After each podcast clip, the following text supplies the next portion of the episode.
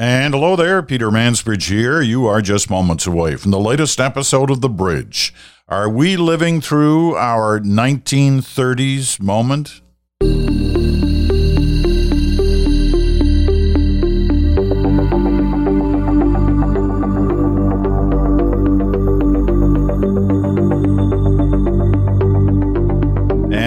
Peter Mansbridge in Toronto on this day for our Thursday episode. And as you know, on Thursdays, we dip into our mailbag, listen to some of your thoughts on some of the issues of the day. But I got to tell you that uh, while we'll still do that today, it'll be shorter than normal because we're going to start on the Ukraine story.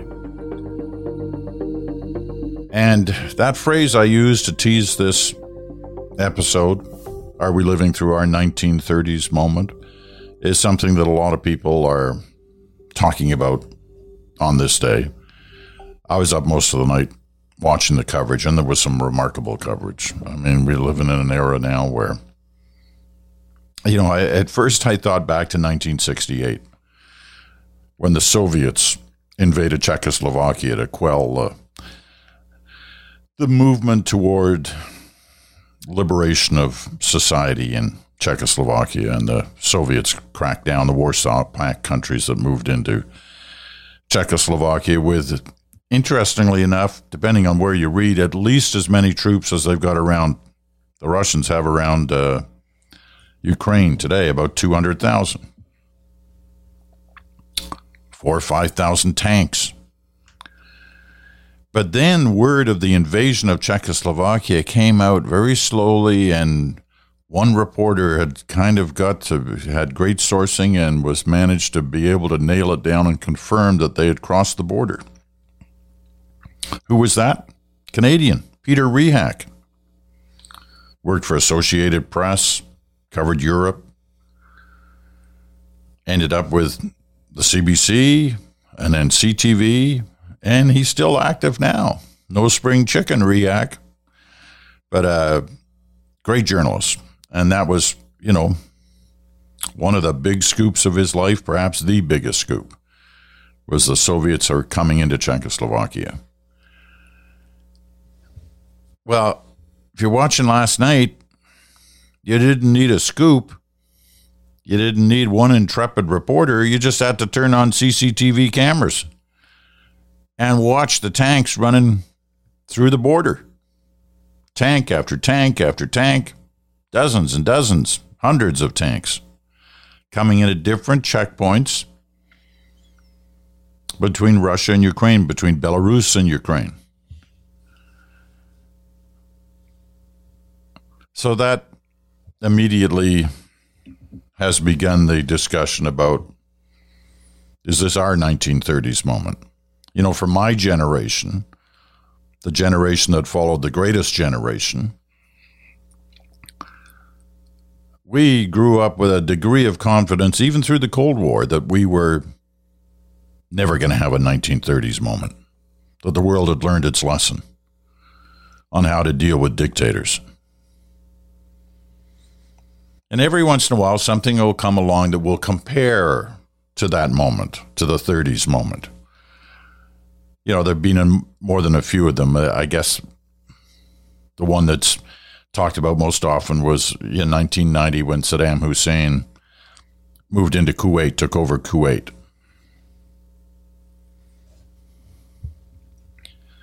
And everybody said he's another Hitler. Well, not, not everybody said that, but that was kind of the that was kind of the line pumped out of Washington for sure. Anyway, the nations of the world, including Canada, got together and kicked him out of Kuwait. Didn't kick him quite far enough because he was back 10, 12 years later with a bogus charge, as it turned out, from the West that he had weapons of mass destruction. And then they dealt with him finally. But it wasn't a 1930s moment, it wasn't Hitler. So, is this a 1930s moment?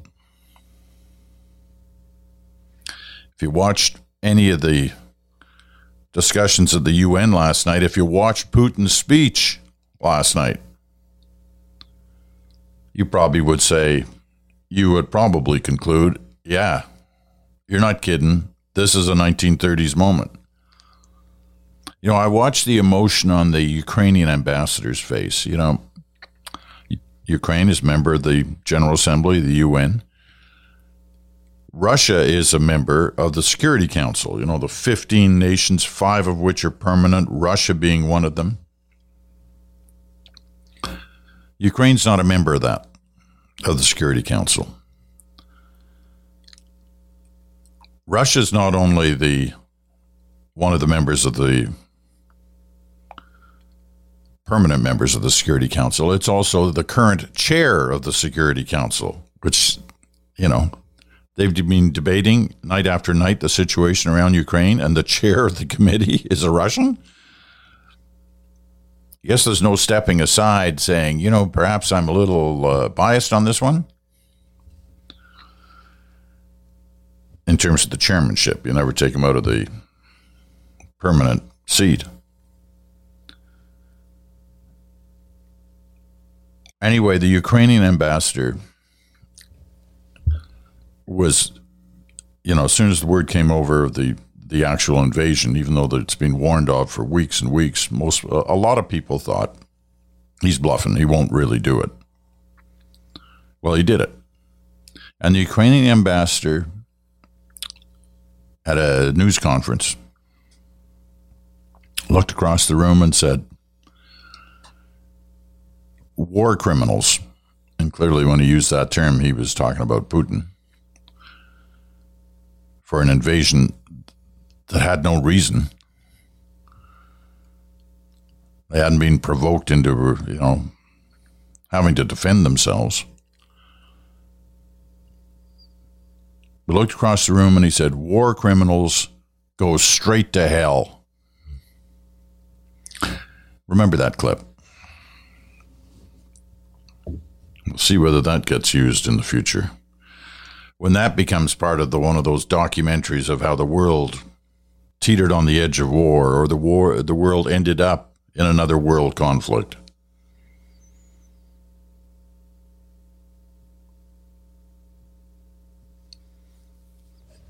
So a lot of people are discussing now whether the post Cold War era that we've enjoyed through the 90s not long after the Berlin Wall came down. I was there that weekend, as many of you know, and you felt the world shift. Through the 90s, we kind of enjoyed that post Cold War era, and since into the 2000s, with Putin rising, there have been fears that the post Cold War era was going to end. Well, you know what? It ended last night we're not in the post Cold War era anymore. We're in something else. I don't know what they'll call it, but we're in it. Tomorrow, I'm um, I'm a distinguished fellow is the term that they used at the Munk School of Global Affairs and Public Policy. And tomorrow afternoon, we're having a special discussion, which I'll moderate and chair, on the Ukraine situation. Timely for sure. But I want to get it a, for you, I wanted to get a slight jump on that uh, by having a quick chat this morning with the founding director of the Munk School, Dr. Janice Stein. And Janice has been a friend of mine for a long time 30, 40 years, always turned to her for advice at times like this you know, she's a, obviously she's a political scientist. She's an international expert. She her various areas include negotiation theory, foreign policy decision making, and international conflict management. Well, it sounds to me like we need all of those right now for some discussion about Vladimir Putin and where we're going on this story. So I wanted a short one short chat, 10 minutes or so before we get to, you know, a, a, few of the letters that came in this week, which are all, you know, which are mostly, if not all, about truckers, which seems like such a yesterday story now. But um, first of all, a quick chat with Dr. Stein. So let me get to that. Uh, well, let's get to it right now. Janice Stein, here we go. All right, Janice, I want to start on on Putin himself. I mean, uh, you know, people say, well, people, Trump said he's a genius. I wonder on this day, you know, is there something seriously wrong there? Is he stupid in terms of what he's doing right now? You're asking exactly the right question because any reasonable calculus of the cost to Russia of doing this, he should have stopped. He he got he could have gotten almost everything he wanted by bringing all that armor up to the border, threatening. It was only a matter of time. He could literally have gotten almost anything that he wanted. I watched that speech, Peter. You watched that speech. Yes, he always gives us a history lesson and a very um, bizarre kind of history lesson. But this one surpassed anything I'd ever seen him do. And I must say, as and others, Macron said yesterday that Putin has changed, that he's known him for a long time. He's had numerous calls with him, and that he sees a change in Putin over the last several months. And I must say, uh, Putin is um, a germaphobe to the likes of which you and I cannot conceive of. Uh, he's seen nobody literally over the last two years. He's been in extreme isolation. You go through a disinfectant machine in order to see him. His first trip was to the Beijing Olympics. He has five or six former KGB advisors that he sees personally. And you have to ask um, has this extreme isolation just disconnected him um, in a really major way f- from the kinds of conversations that a, a president normally might have? He is cut off. This is the most chilling thing. He is cut off from any critical advice. We saw that acted out in that astonishing event on Monday when he when the chief of his intelligence services stood up and Putin said, This is all unrehearsed. Tell me what you think. And his intelligence chief couldn't get the right words out. And Putin lost his temper in public, and it was broadcast. And you see the fear that his advisors have of him and his capacity to intimidate. He's living in a world now that he's constructed, frankly. You know, you wonder with somebody like that, and I mean, you know, they, they wondered about it all through the Second World War about how how Hitler maintained his leadership uh, with those around him, and clearly there were attempts to get rid of him uh, that, that, that didn't work. Is Putin vulnerable at all to those uh, uh, to those around him, in, including the oligarchs who are about to get whacked really hard? At a certain point, they've got to be saying, "Hey, you know, we're in bed with the wrong guy here."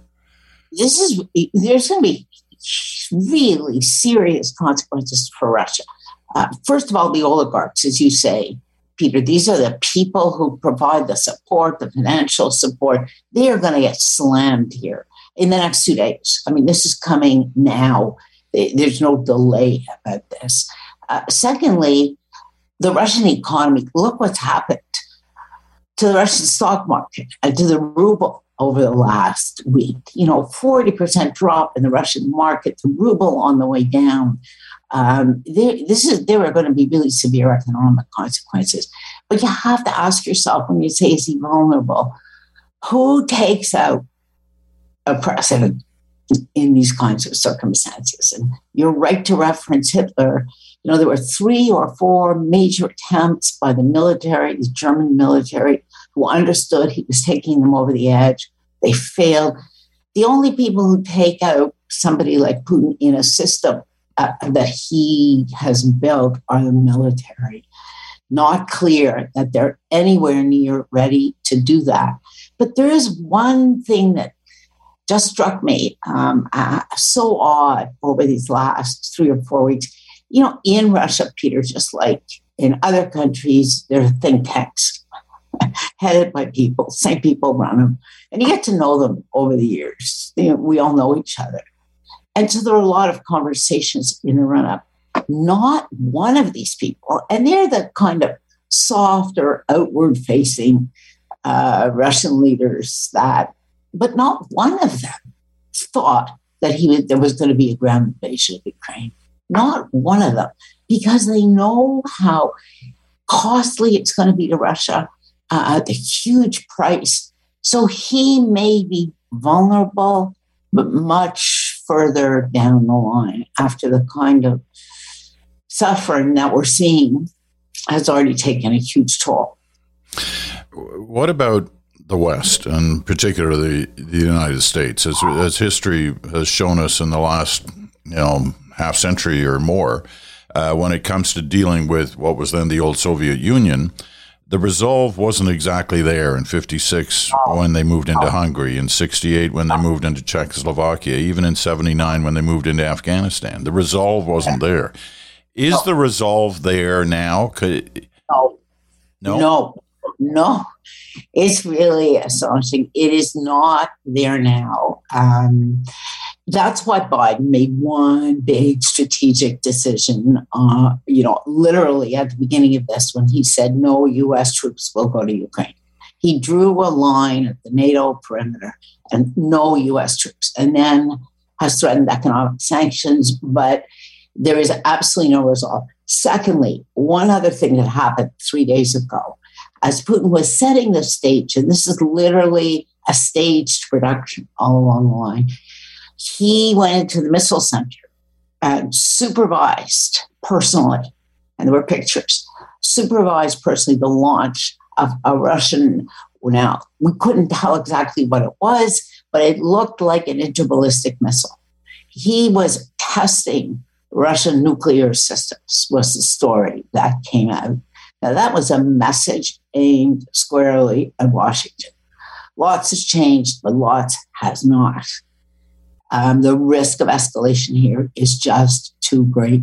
So I think there is no chance, Peter, of any Western engagement on behalf of Ukraine. Ukraine, all the rhetoric, we stand with Ukraine, Ukraine stands utterly alone in the in the face of those tanks. You know, um, Madeleine Albright has a piece today, uh, yeah, and and she's arguing that this is Putin's big mistake, that he's made the big mistake here in doing what he's done. Um, so I, I'm trying to follow you. Are you saying yes, he has, or no, he hasn't yes. because he might get away with it? yes, this is his big mistake, but he will get away with occupying Ukraine because the costs for the mistake are down the road, frankly. They're economic. You know, this is going to cut Russia off meaningfully from the West for a decade. That's a huge price. Russia is already uh, a gas exporter. That's what it is. You know, it's it's a it's a big gas station, you could say. That's what it does really well in the world economy. Um, Nord Stream, 11 billion. Nord Stream 2, Germany just put a hold on it uh, yesterday.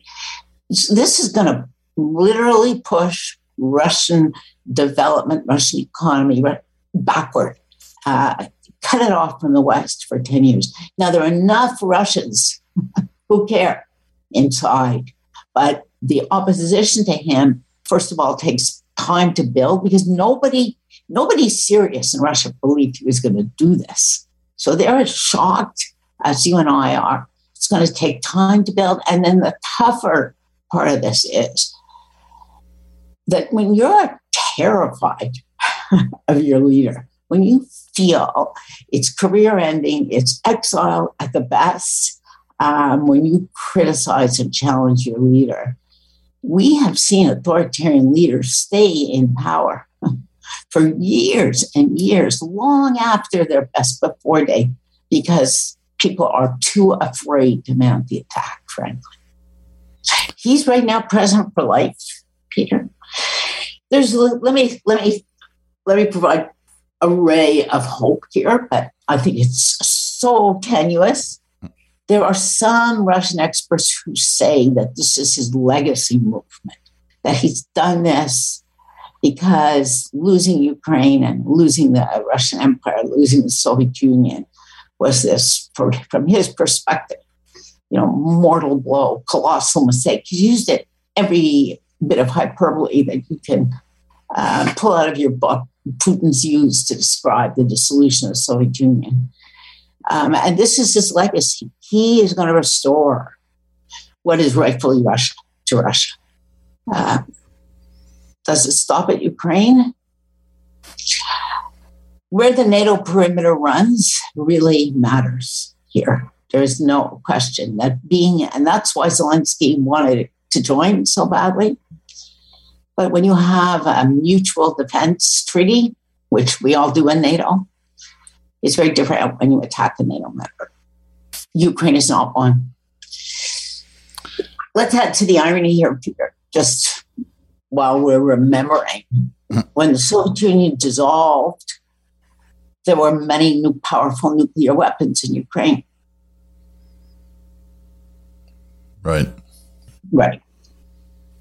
And the United States worked hand in hand with the successor regime in Russia to return, to remove those nuclear weapons from Ukraine and return them to Russia to make sure they were secure and there would be no accidents. I think were those weapons still in Ukraine, we wouldn't be seeing what we're seeing.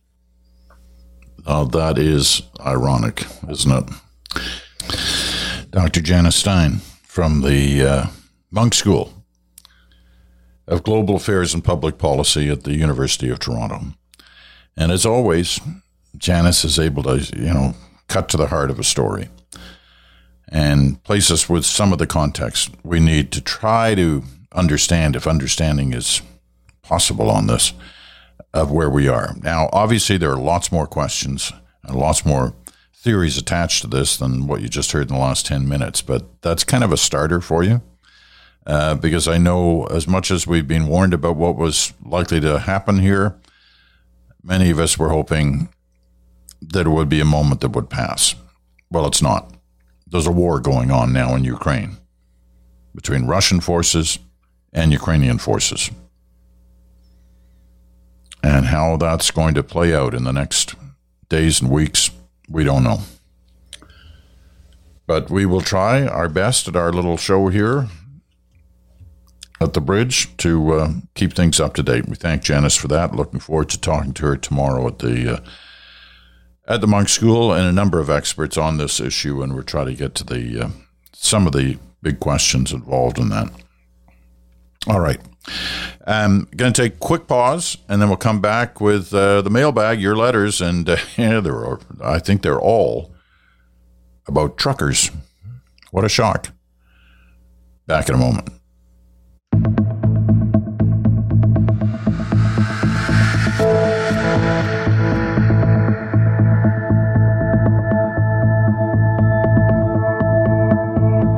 Hello once again, Peter Mansbridge here in Toronto. Uh, got some music from the past there.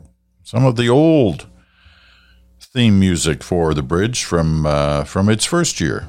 I like to throw that in every once in a while. It's nice to hear. Um, you're listening to the bridge, the Thursday episode on Sirius XM Canada, Channel 167, Canada Talks or on your favorite podcast platform. And we're glad you've joined us from wherever you've joined us from. All right. Um, Thursdays are usually your your letters, so let's let's try and uh, get ten minutes of, of, of, some of your letters. Once again, um, I get lots and lots and lots of mail uh, every week. Even you know, it seems more and more every week. And the best part is a lot of it is from new new listeners. Uh, so always encouraged to uh, to get them on the program with their some of their thoughts. These are in no particular order. Uh, I read all the mail that comes in when it comes in, and I pick certain parts of some letters to go on air. So here we go. Diane Sabarin from Winnipeg.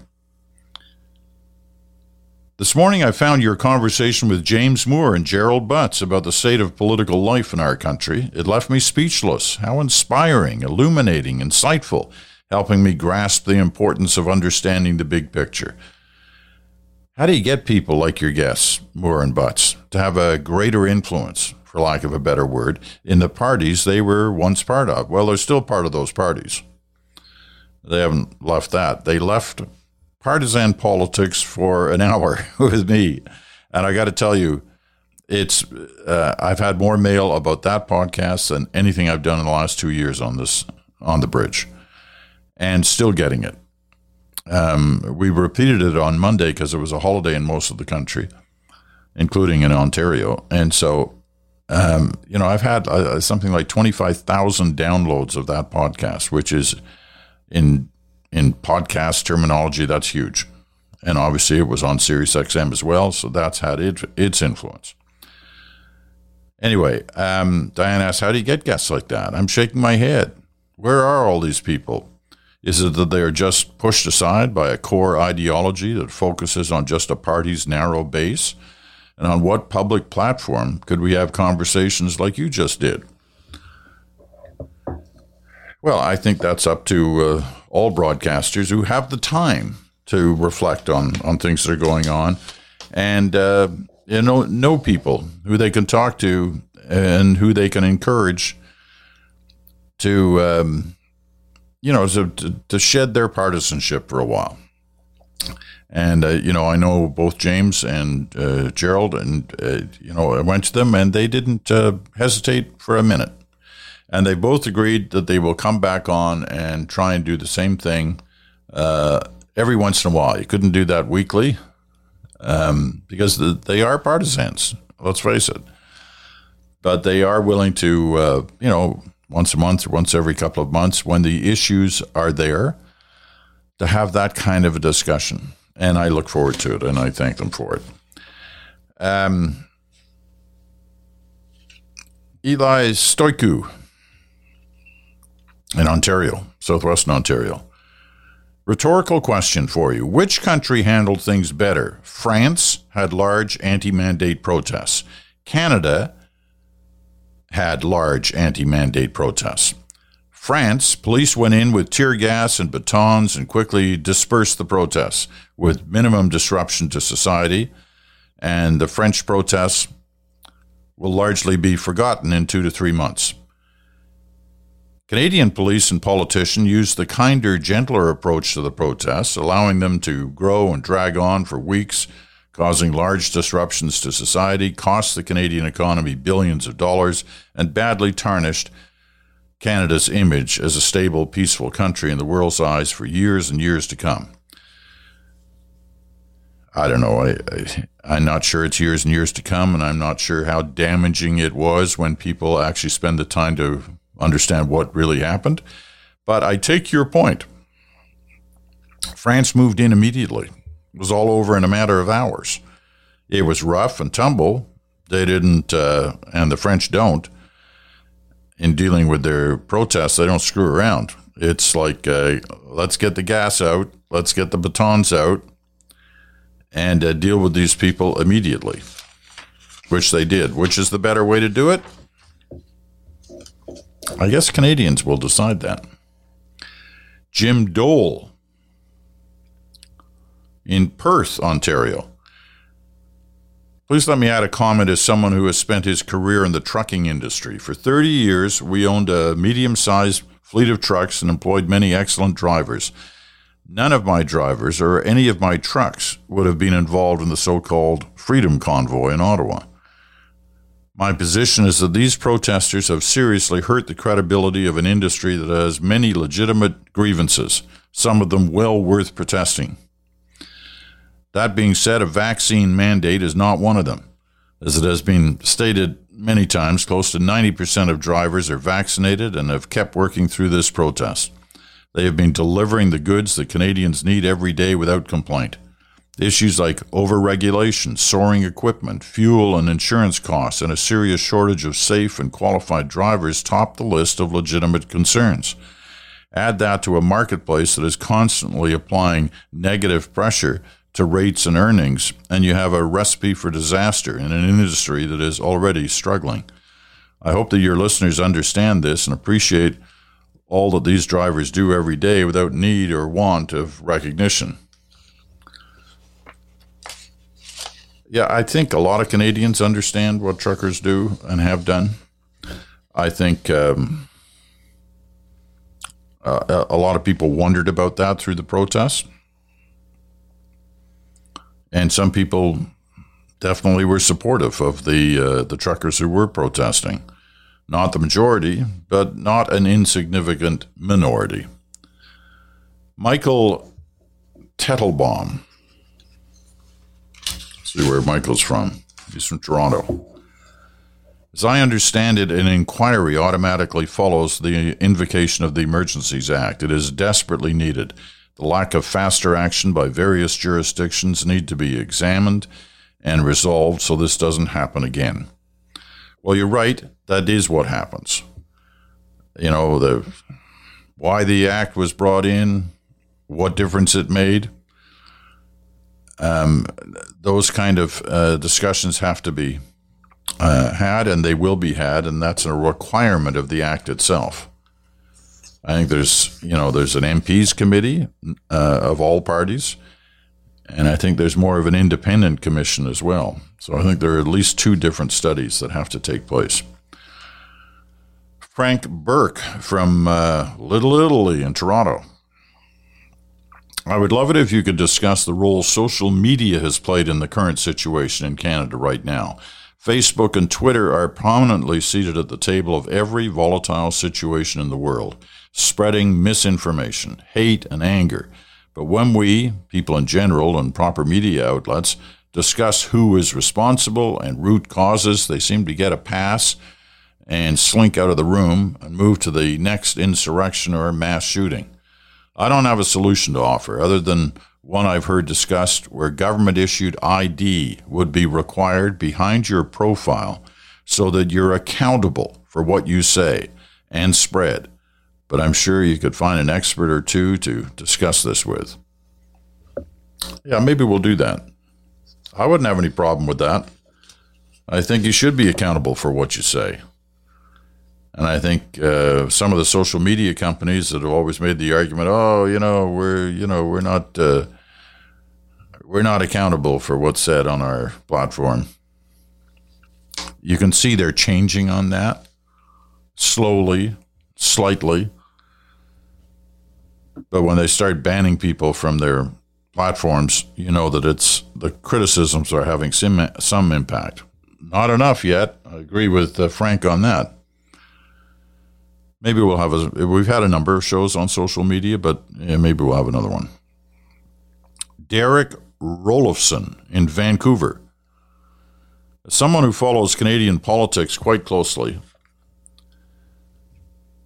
I find it sometimes difficult to have much faith in the ability of our parliamentarians to engage in actual, productive, intellectually vigorous discussion and debate. Certainly, if one were to go on the basis of what is reported in most media coverage, it's not promising. And when one watches QP, for example, question period, the debate these past few days, read the Emergencies Act, it's difficult to find much real debate, not to mention election campaigns. It seems more often to be the lobbing back and forth of partisan ideological talking points and attacks or grandstanding speeches. At a junction in our history with an issue as significant as the Emergencies Act, one would hope, perhaps naively, that our elected representatives would be able to somewhat rise above the partisan rhetoric and have a serious and true debate. After the events of the past month, perhaps I'm just feeling particularly acutely cynical, but nonetheless, I would love to hear your thoughts. Derek, I agree. I think most Canadians agree. Um, yeah, I, I don't imagine the the ratings for question period are that high anymore because of that fact. I mean, certain days it's great to have a good partisan back and forth, but every day, Paul Thompson from Bath, Ontario. Guys like you and I are old. Thank you, Paul. That was Paul's letter. Actually, it's much longer than that. Guys like you and I are old. I'm fearful that much of what is going on in society today is partially attributable to the decline of the local newspaper, which fed the ecosystem of local radio and TV in a significant way. As we have seen over the past couple of years, and especially in the last three weeks, news delivery by algorithm with no meaningful curation is at best depressing and at worst scary.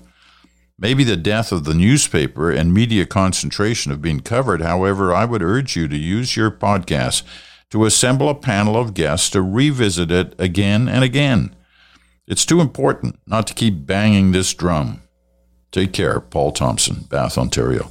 It's a good point, pal. And you know, you're you're one of your first points there about the decline of the local newspaper, which fed the ecosystem of local radio and TV, is so true.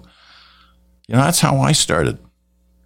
You know, I started in Manitoba in the 1960s, and the first thing you'd do when you got in the newsroom was you'd pick up the local newspaper. When I was in Winnipeg, it would be the, the Old Tribune, long gone now, or the Free Press. And you'd circle the stories that you felt we should follow. They generated a lot of the stories. I mean, my old Simon editor, Jake O'Donnell, used to sit there with the scissors and that little, you know, that kind of knife thing that, that cuts stuff out of papers. And he'd, he'd do a clipping, and then the next thing you knew, he was standing at your desk and he'd drop it on there and said, Mansbridge, go get the story. That's how things started. That doesn't exist anymore. I've had community leaders say to me, you know, at first we thought this would be great not having a local reporter in the at city hall or council or a school board meeting being just pests. But you know what? It's meant that there's a lack of community engagement now on these issues, and there should be engagement on them because there's no coverage. Jan Sutherland writes Freedom Convoy, really? The great Nina Simone was once asked, What does freedom mean to you? Her reply was freedom is the absence of fear. The insurgents in Ottawa created fear, and they destroyed real freedom to live without fear. Hmm. Um, okay. How are we doing on time? Yikes. Suzanne Ewer from Vancouver. And I think she's going to be the last letter for today. I've been alarmed at the number of Canadians who do not understand our laws, our charter and freedoms, and our procedures. As with the creation and funding of the CBC, Canadian content is important and will be much more fleeting, maybe as our media is so global now maybe delightfully less American? Would you ever do a show on the charter with experts? What about Justice Beverley McLachlin? I bet you have interviewed her in the past. Well, actually, you know, I have interviewed her in the past, and I sit on a board with her right now, one of the boards that I'm on. And I'll, I may ask her whether she'd be interested in doing that. Okay, I'm going to take a chance here and read one more. It's a little longer, so, but let's get at it. Denise Gallon Villefort in St. Boniface. I, miss, I wish the media would cover more stories on Canadians across the country, including the real truckers who feel as I do The majority of Canadians have stepped up by following the science, respecting our health protections, and doing the right thing for our families and our fellow Canadians. The majority of Canadians are grateful for our democratic society and our diverse land of the free. Out of respect for our ancestors, starting by our Indigenous people, the ones that paved our existence here, I will follow that example and never forget. My great uncle paved the way for my family bringing his parents and his younger sister, my grandmother, from La Belle Provence in southern France, so that Provence, to a small French community in Manitoba called St. Boniface. This was in early 1900s. He spoke at least five languages and went back to France to fight for his patrie in the First World War. He was a messenger because he spoke so many languages, and the messenger's lifespan was very short.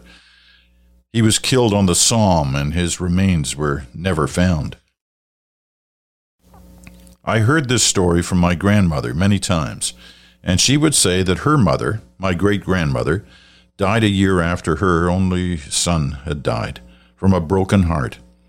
Every time I walk or jog past the Poilu monument in front of the St. Boniface Cathedral, I thank him for my own life in this peaceful country. Just before the pandemic, my husband and I traveled to France and experienced the trip of a lifetime. We visited so many of the World War memorials and sites, including the expansive Somme battlegrounds. After visiting Vimy, Juno, and arriving on Omaha Beach, a man with a group of young tourists from South Korea asked if I could take their picture. Afterwards, he asked me where we were from. When I said Canada, he put his hand on his heart and whispered, Thank you. This man was from Holland. My husband still tears up when we tell this story. Once this is all over and we can travel safely again, Holland would be a great place to visit. And I can echo that. It is a great place to visit. And that happens all over the Netherlands. You say you're from Canada, man, the city, the town, the community, the country is yours. Thank you, Denise, for reminding us of that, especially at this time. All right, that's going to wrap it up. I've gone a little longer than normal, um, but I hope you uh, found it all worthwhile. Tomorrow, good talk. Chantal Hébert and Bruce Anderson are with us.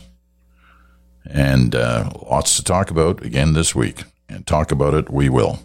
I'm Peter Mansbridge. Thanks so much for listening.